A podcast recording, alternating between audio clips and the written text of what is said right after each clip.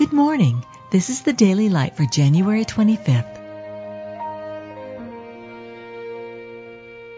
Be thou my vision, O Lord of my heart. Not be all else to me, save. The righteousness of God, which is by faith of Jesus Christ, unto all and upon all them that believe. He hath made him to be sin for us, who knew no sin, that we might be made the righteousness of God in him. Christ hath redeemed us from the curse of the law, being made a curse for us.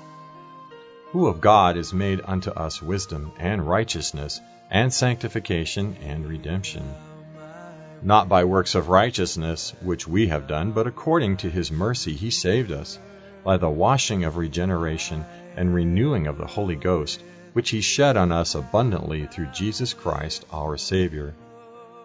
I count all things but loss for the excellency of the knowledge of Christ Jesus my Lord, for whom I have suffered the loss of all things, and do count them but dung, that I may win Christ and be found in him, not having mine own righteousness, which is of the law, but that which is through the faith of Christ, the righteousness which is of God by faith.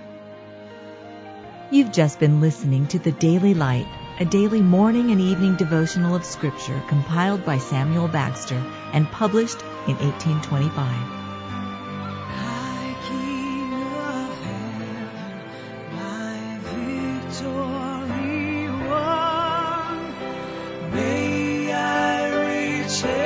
heaven's joy so bright, heaven's sun.